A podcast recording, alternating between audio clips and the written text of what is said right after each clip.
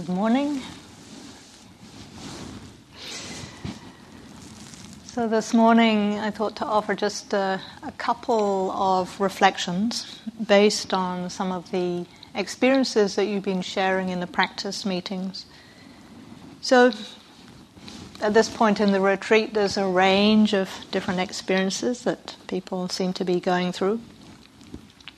Some of you in phases of refined stillness and samadhi. Some of you may be more bouncing around a bit. So, this morning I wanted to offer just a couple of suggestions for helping to keep the practice steady at this stage of the retreat. So, I don't know if you remember uh, in one of my earlier talks, I brought in this analogy from the suttas of the king's cook. And the metaphor was the skillful cook would observe what kind of dishes the king took and then make more of those. And as a result, he would get rewarded. And the analogy is that in the same way, we want to pay attention to what's happening in our mind and choose the appropriate practice that's going to help our mind get the most benefit, you could say the most nourishment.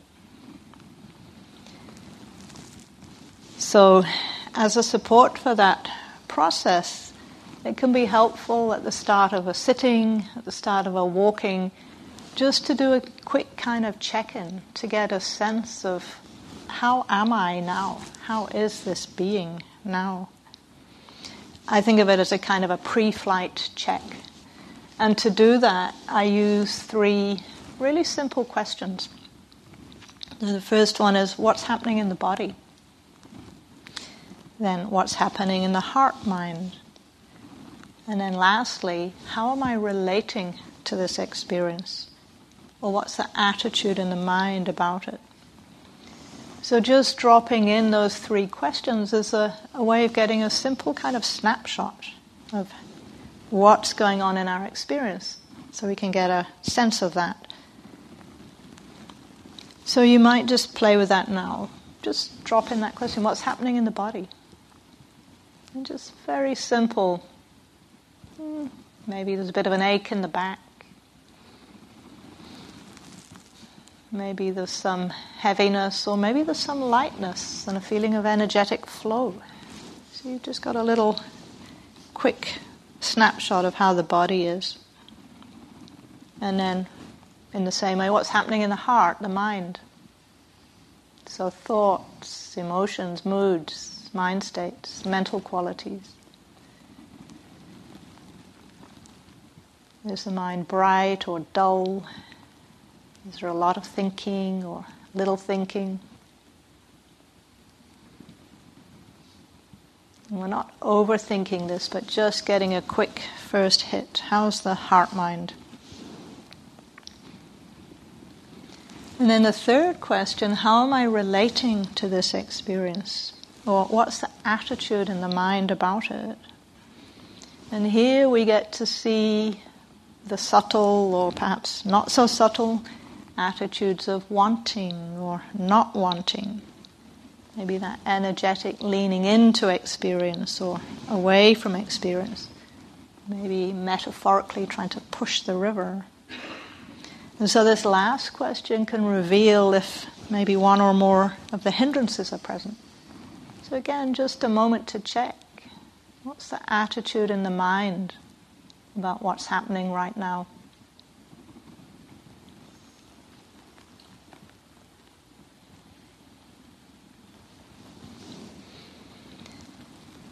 And it's pretty common for this last question to reveal some kind of resistance.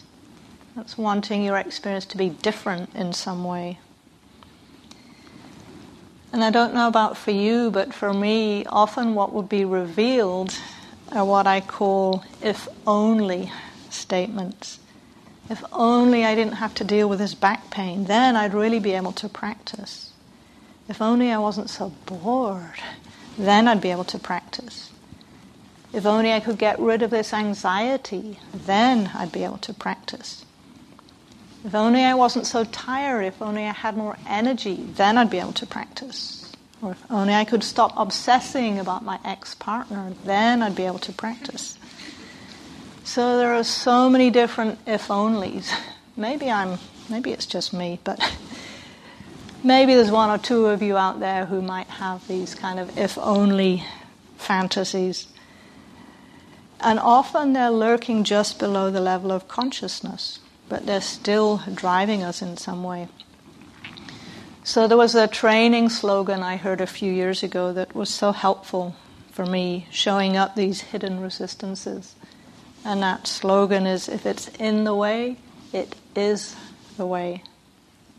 If it's in the way, it is the way. I think that, that came from the Stoic tradition originally. But for me, it just revealed so many semi conscious beliefs about what I thought was supposed to be happening. It also revealed a kind of procrastination, the sense that, well, I can't really practice diligently now because of that assumed problem. But when that problem's gone, well, yeah, then I'll be really practicing. So if you do recognize that kind of resistance or maybe that procrastination, see if you can let whatever that problem is be the practice. So if it's back pain, see if you can get curious, get interested about what that experience is. If it's boredom, get interested in boredom. If it's anxiety or low energy or obsessing about your ex partner. Get to know all of those states. And in that way, those supposed obstacles, they become vehicles, vehicles for deepening insight and understanding. And it's a way of befriending our minds. So, just before we move into some more silent practice together, there's a poem I'd like to share on this theme of befriending our own mind. And it comes from a passage in the Therigatha, which you may know are the verses of the elder nuns. And these poems were compiled 2,600 years ago. And I find it quite incredible that we can still hear the voices of some of these practitioners, female practitioners, so many centuries later. And this collection was recently reinterpreted by Matty Weingast. So I'll share his interpretation of the poem called Dantika, the elephant. It says, While walking along the river, after a long day meditating on Vulture Peak, I watched an elephant splashing its way out of the water and up the bank. Hello, my friend, a man waiting there said scratching the elephant behind its ear. Did you have a good bath? The elephant stretched out its leg. The man climbed up. And the two rode off like that, together. Seeing what had once been so wild, now a friend and companion to this good man, I took a seat under the nearest tree and reached out a gentle hand to my own mind. Truly, I thought, this is why I came to the woods. So let's reach out a gentle hand to our own minds as we slide into the silence and, and the stillness now.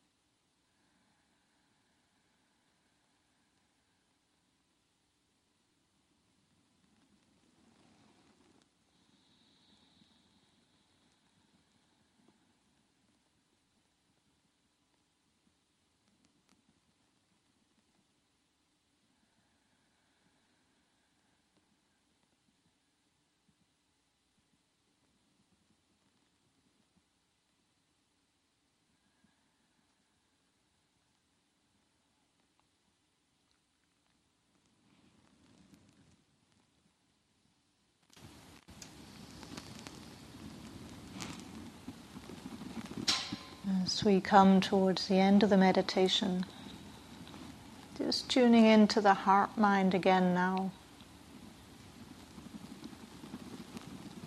And particularly noticing any skillful qualities that have been strengthened through this meditation.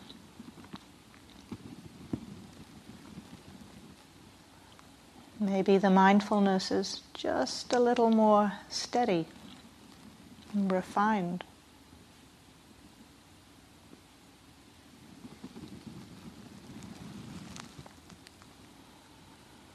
Maybe there's some more clarity.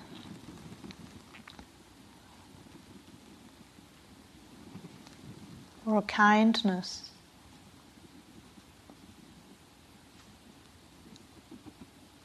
Perhaps just a little more ease and acceptance.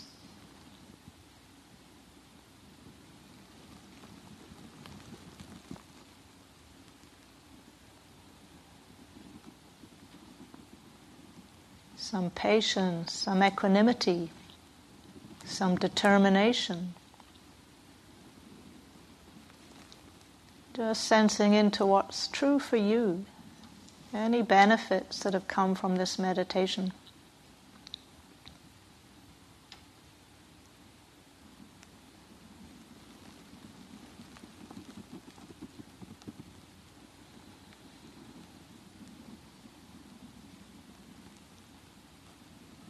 With the wish that those benefits might be shared. might be a contribution to the welfare and the happiness and the freedom of all beings everywhere. May we know peace.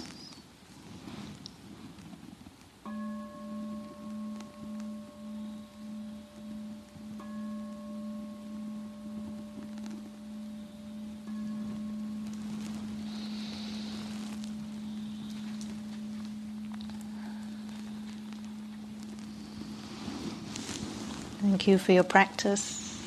I hope you can appreciate this day. See you this evening.